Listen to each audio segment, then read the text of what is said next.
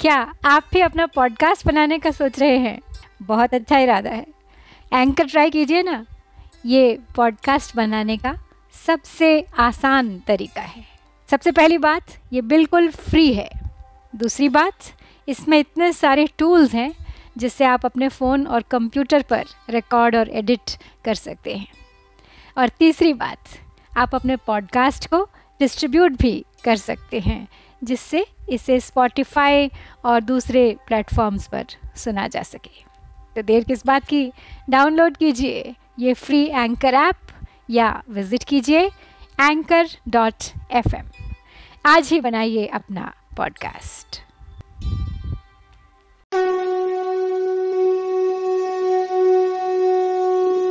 जय श्री कृष्ण। आज मैं प्रारंभ करूँगी श्रीमद् भगवत गीता का आठवां अध्याय, अक्षर ब्रह्म योग तो अध्याय प्रारंभ करने से पहले एक बार हमेशा की तरह पिछले अंतिम, पिछले अध्याय के अंतिम पाँच श्लोक, श्लोकों का सार आपके लिए दोहरा देती हूँ। होंगे, हुए हैं जीव जो मुझको सभी का ज्ञान है। इनको किसी को किंतु कुछ मेरी नहीं पहचान है। उत्पन्न इच्छा द्वेष से जो द्वंद्व जग में व्याप्त हैं, उनसे परंतप सर्व प्राणी मोह करते प्राप्त हैं। पर पुण्यवान मनुष्य, जिनके छुट गए सब पाप हैं, दृढ़ द्वंद्व मोह विहीन हो भजते मुझे वे आप हैं। करते ममाश्रित जो जरा, मृत मोक्ष के हित साधना वे जानते हैं ब्रह्म सब, अध्यात्म कर्म महामना। अधिभूत दैव व यज्ञ युत, जो विज्ञ मुझको जानते। वे युक्त चित्त मरते समय में भी मुझे पहचानते। और अब प्रारंभ करती हूँ, आठवां अक्षर ब्रह्म योग। तो सातवें अध्याय के अंत में भगवान ने अपने समग्र रूप का वर्णन करते हुए ब्रह्म आध्यात्म कर्म अधिभूत अधिदैव और अधियज्ञ, इन छह शब्दों का प्रयोग किया और इस समग्र रूप को जानने वाले योगियों को अंतकाल में अपनी प्राप्ति बताई। इसको सुनकर इन छह शब्दों को स्पष्ट रूप से समझने के लिए अर्जुन अब आठवें अध्याय के आरंभ के ही श्लोक में सात प्रश्न श्री भगवान से करते हैं। तो अर्जुन कहते हैं, किम तद ब्रह्म, किम अध्यात्म, किम कर्म पुरुषोत्तम अधिभूतम किम च प्रोक्तमधिदैवम् अधिदैवम् किम् उच्यते। अधियज्ञः कथं, कोऽत्र? देहे अस्मिन् मधुसूदन, प्रयाणकाले च कथं ज्ञेयो?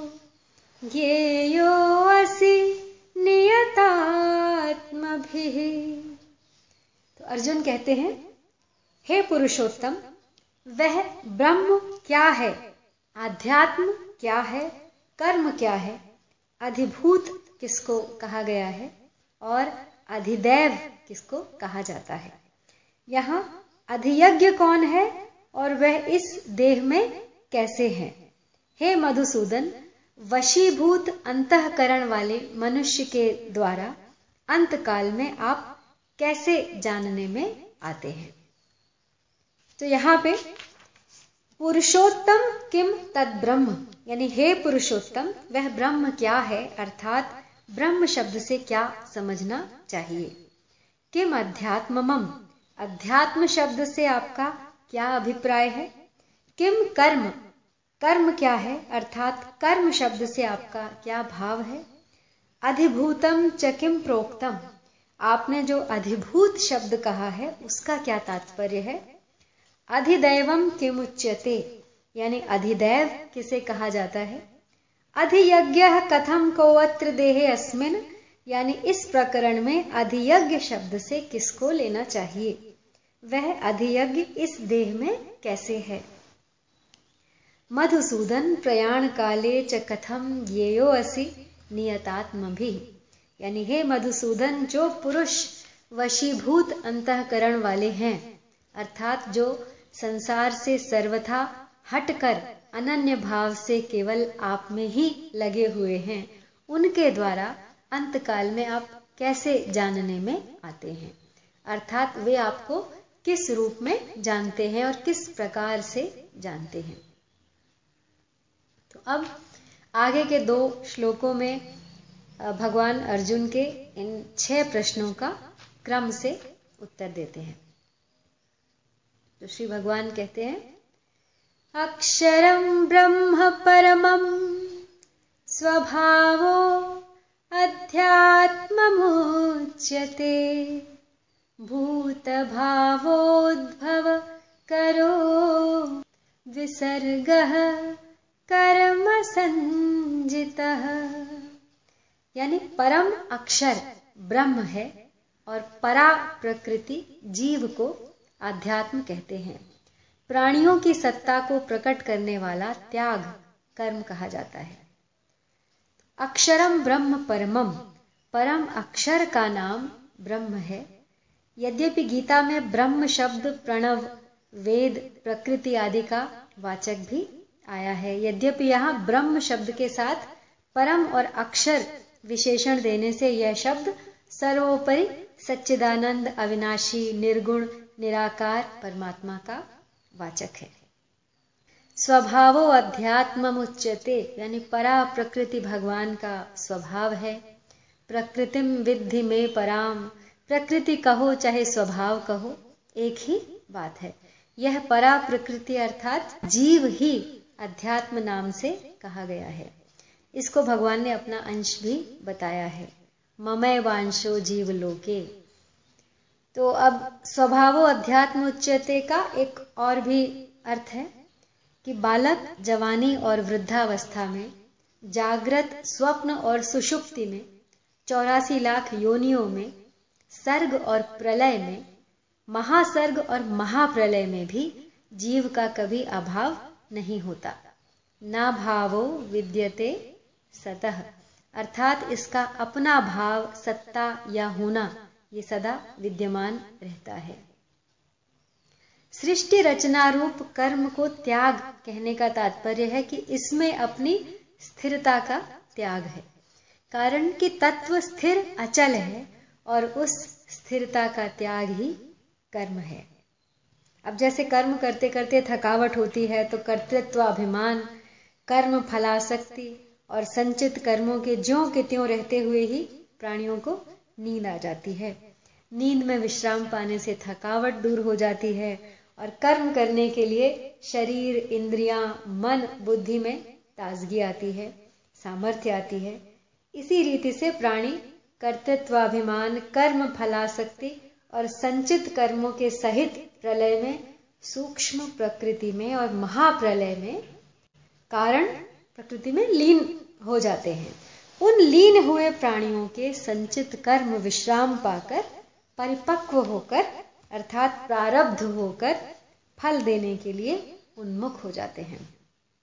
तब भगवान का संकल्प होता है और उस संकल्प से प्राणियों का जन्म आरंभ कर्मों के साथ विशेषता से संबंध जुड़ जाने का नाम ही कर्म है। तो भगवान का सृष्टि रचना रूप कर्म ही आदि कर्म है। जिसमें जैसे, जिससे कर्मों की परंपरा चली आ रही है। अतः कर्म के अंतर्गत तीन प्रकार के कर्म आते हैं। सृष्टि की रचना, क्रिया मात्र जो फल जनक नहीं होती, और पाप पुण्य शुभ अशुभ कर्म जो फल जनक होते हैं। तो भगवान का सृष्टि रचना रूप कर्म वास्तव में अकर्म ही है, क्योंकि भगवान ने कहा भी है, तस्य कर्तारमपि माम विद्वयक कर्तारम अव्ययम यानी उस सृष्टि रचना का कर्ता होने पर भी मुझ अव्यय परमेश्वर को तू अकर्ता जान। तो अगला श्लोक है। अधिभूतम शरो भाव पुरुषश्चाधिदैवतम् अधियज्ञोऽहमेवात्र देहे देहभृतामवर यानी हे देहधारियों में श्रेष्ठ अर्जुन, क्षर भाव अर्थात नाशवान पदार्थ अधिभूत हैं। पुरुष अर्थात हिरण्य गर्भ ब्रह्मा अधिदैव हैं और इस देह में अंतर्यामी रूप से मैं ही अधियज्ञ हूँ।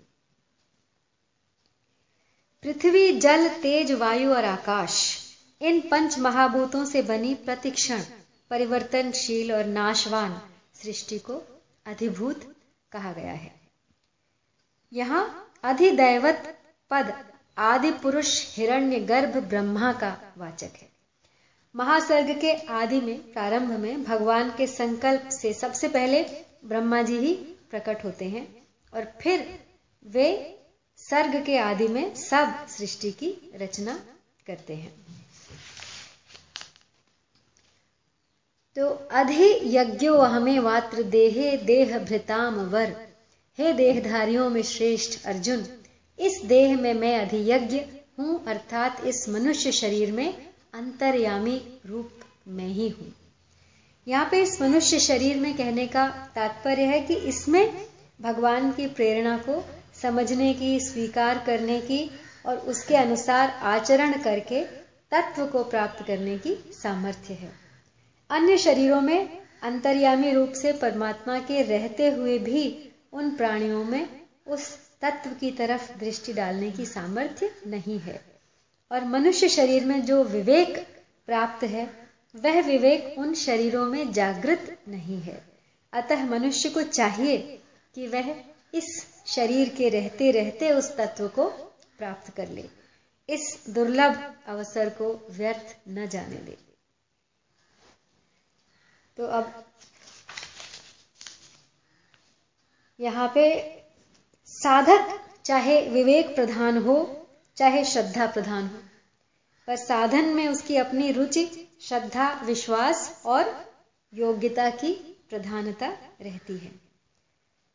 तो रुचि, श्रद्धा, विश्वास और योग्यता एक ही साधन होने से साधक को उस तत्व की समझ जल्दी आ जाती है।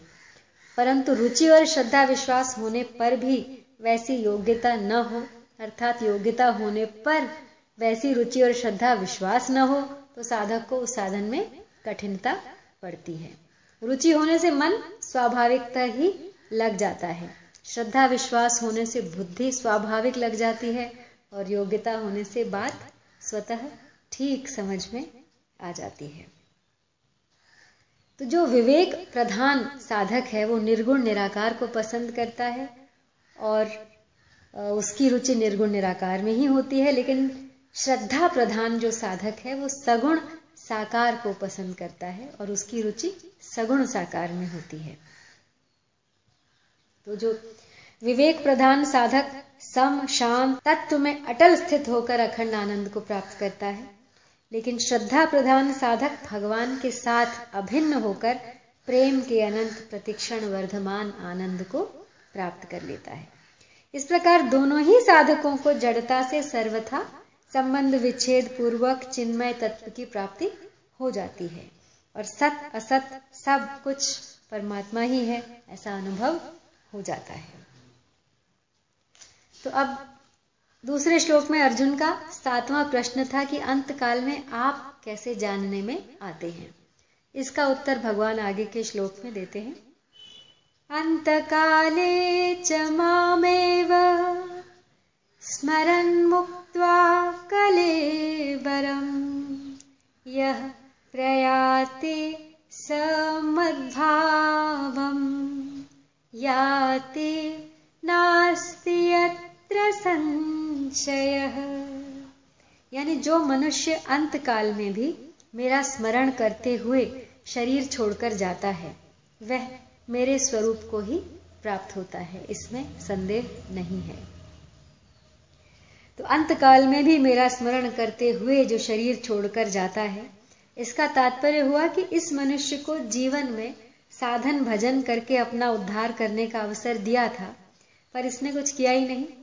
अब बेचारा वह मनुष्य अंत काल में दूसरा साधन करने में असमर्थ है। इसलिए बस मुझे याद कर ले तो इसको मेरी प्राप्ति हो जाएगी। तो परिशिष्ट भाव यही है कि जो मनुष्य शरीर के रहते रहते अपना उद्धार नहीं कर सका, वह यदि अंतकाल में भी भगवान का स्मरण करते हुए शरीर छोड़े तो वह भगवान को ही प्राप्त होता है, इसमें कोई संदेह नहीं है। फिर जो सब समय भगवान का स्मरण करता है, वह अंतकाल में भगवान का स्मरण करके भगवान को प्राप्त हो जाए, इसमें तो फिर कहना ही क्या? भगवान ने मनुष्य को अपना उद्धार करने की बहुत स्वतंत्रता दी है, छूट दी है कि किसी तरह से उसका कल्याण हो जाए। यह भगवान की मनुष्य पर बहुत ही विशेष कृपा है, जो और जीव जंतुओं पे नहीं होती। तो अंतकाल में जो मेरा स्मरण करते हैं, वे मुझे प्राप्त होते हैं, पर जो मेरा स्मरण न करके किसी अन्य का स्मरण करते हैं तो वे किसको प्राप्त होते हैं? इसे अब आगे के श्लोक में बताया है।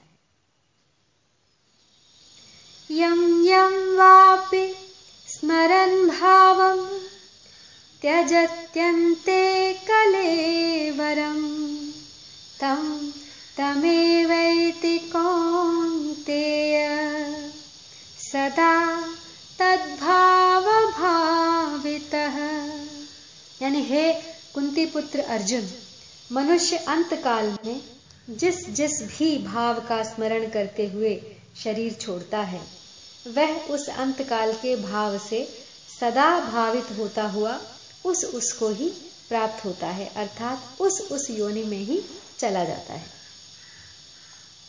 तो यह भगवान ने इस नियम में दया से भरी हुई एक विलक्षण बात बताई है कि अंतिम चिंतन के अनुसार मनुष्य को उस उस योनि की प्राप्ति होती है। जब यह नियम है तो मेरी स्मृति से मेरी ही प्राप्ति होगी। तब भगवान की दया की यह कितनी विलक्षणता है कि जितने मूल्य में कुत्ते की, चिड़िया की, सांप की योनि मिले, उतने ही मूल्य में भगवान की भी योनि मिल सकती है। तो अंतकालीन चिंतन और उसके अनुसार गति को एक दृष्टांत के द्वारा आसानी से समझा जा सकता है कि एक आदमी फ़ोटो खिंचवाने गया। जब वह फ़ोटो खिंचवाने बैठा, तब फोटोग्राफर ने उससे कहा कि फ़ोटो खींचते समय हिलना मत और मुस्कुराते रहना। अब जैसे ही फ़ोटो खींचने का समय आया, उसकी नाक पर मक्खी बैठ गई। हाथ से मक्खी को भगाना ठीक ना समझकर उसने अपनी नाक को सिकोड़ लिया। तो ठीक उसी समय फ़ोटो खिंच गई। उस आदमी ने अब फोटोग्राफर से फ़ोटो मांगी तो उसने कहा कि अभी प्रत्यक्ष रूप में आने में कुछ समय लगेगा। तो आप किसी मतलब अमुक दिन आके फ़ोटो ले जाना। अब जब लेने पहुँचा और उसने अपनी फ़ोटो देखी तो अपने बहुत भद्दे रूप को देखकर वो फोटोग्राफर पे बहुत नाराज़ हुआ कि तुमने तो मेरी फ़ोटो बिगाड़ दी। तब उसने कहा कि इसमें मेरी क्या गलती है? आपने फ़ोटो खींचते समय जैसी आकृति बनाई, वैसी ही फ़ोटो आ गई। तो अब फ़ोटो में तो कोई परिवर्तन हो नहीं सकता। तो इसी तरह अंत काल में मनुष्य का जैसा चिंतन होगा, वैसी ही योनि उसको प्राप्त होगी। अब फ़ोटो खींचने का समय हमें पहले से मालूम रहता है, पर मृत्यु कब आ जाए, इसका किसी को कुछ पता नहीं। इसलिए अपने स्वभाव, चिंतन को निर्मल बनाए रखते हुए हर समय सावधान रहना चाहिए और भगवान का नित्य निरंतर स्मरण करते रहना चाहिए। तो तात्पर्य है कि मृत्यु काल में हम जैसा चाहें वैसा चिंतन नहीं कर सकते, लेकिन हमारे भीतर जो इच्छा है, वासना है, वो बनी रहती है। तो जैसा चिंतन होगा, उसके अनुसार ही गति स्वयं आ जाती है। जिस तरह सुई के पीछे पीछे उसी मार्ग से धागा जाता है उसी तरह मनुष्य भी अंतकाल के भाव के अनुसार उसी गति में चला जाता है। तो जब अंतकाल के स्मरण के अनुसार ही गति होती है तो फिर अंतकाल में भगवान का स्मरण होने के लिए मनुष्य को क्या क्या करना चाहिए? अब इसका उपाय आगे के श्लोक में बताते हैं। तस्मात् सर्वेषु कालेषु माम अनुस्मरयुध्य च। मय्यर्पित मनोबुद्धिं मामे एष्यसि संशयम्। कहते हैं कि इसलिए तू सब समय में मेरा स्मरण कर और युद्ध भी कर। मुझमें मन और बुद्धि अर्पित करने वाला तू निस्संदेह मुझे ही प्राप्त होगा। तो यहाँ सर्वेशु कालेशु पदों का संबंध केवल स्मरण से ही है, युद्ध से नहीं, क्योंकि युद्ध सब समय में निरंतर हो नहीं सकता। कोई भी क्रिया निरंतर नहीं हो सकती, प्रत्युत समय समय पर ही हो सकती है। क्योंकि प्रत्येक क्रिया का एक आरंभ होता है और एक समाप्ति होती है, और यह बात सबके अनुभव की है। परंतु भगवत प्राप्ति का उद्देश्य होने से भगवान का स्मरण सब समय में होता है क्योंकि उद्देश्य की जागृति हरदम होती है। और सब समय में स्मरण करने के लिए कहने का तात्पर्य है कि प्रत्येक कार्य में समय का विभाग होता है। जैसे कि ये समय सोने का है, ये जागने का है, ये खेलने का है, ये होमवर्क करने का है, ये टीवी देखने का है, ये भोजन का है। लेकिन भगवान के स्मरण में समय का विभाग नहीं होना चाहिए। भगवान को हर समय याद रखना चाहिए।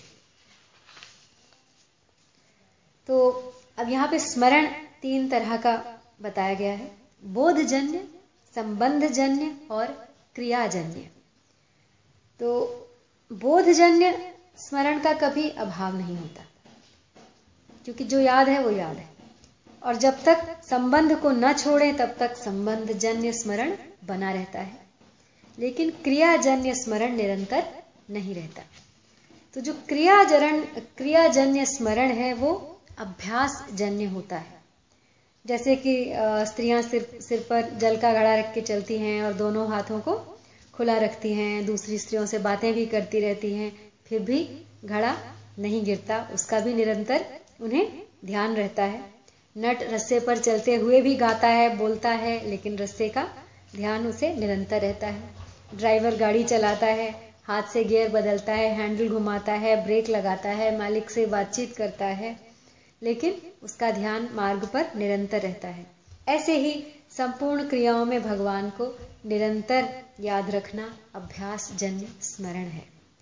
तो इस अभ्यास जन्य स्मरण के भी तीन प्रकार हैं। यानी संसार का कार्य करते हुए भगवान को याद रखना, दूसरा, भगवान को याद रखते हुए संसार का कार्य करना तो अब पहले में है कि संसार का काम बिगड़े नहीं, ठीक से होता रहे और भगवान का स्मरण भी होता रहे। दूसरे में कि संसार के काम में भले भूल हो जाए, लेकिन भगवान के काम में भूल नहीं होनी चाहिए। और तीसरा, कार्य को ही भगवान समझना। तो इसमें काम धंधा करते हुए भी एक विलक्षण आनंद रहता है कि मेरा अहोभाग्य है कि मैं भगवान का ही काम करता हूँ, भगवान की ही सेवा करता हूँ। तो मैं जो कुछ भी कर रहा हूँ, वही ईश्वर है। उसी में अपनी पूरी श्रद्धा डाल देता हूँ। तो ऐसे इस भाव से यदि कोई कार्य करता है, वो श्रेष्ठ है। जैसे कन्या के विवाह के समय समय ढेर सारे काम होते हैं छोटे मोटे कार्ड प्रिंट कराना, दावत पे लोगों को बुलाना, लिस्ट बनाना, लेकिन मूल कार्य की तरफ़ ध्यान सदा बना रहता है।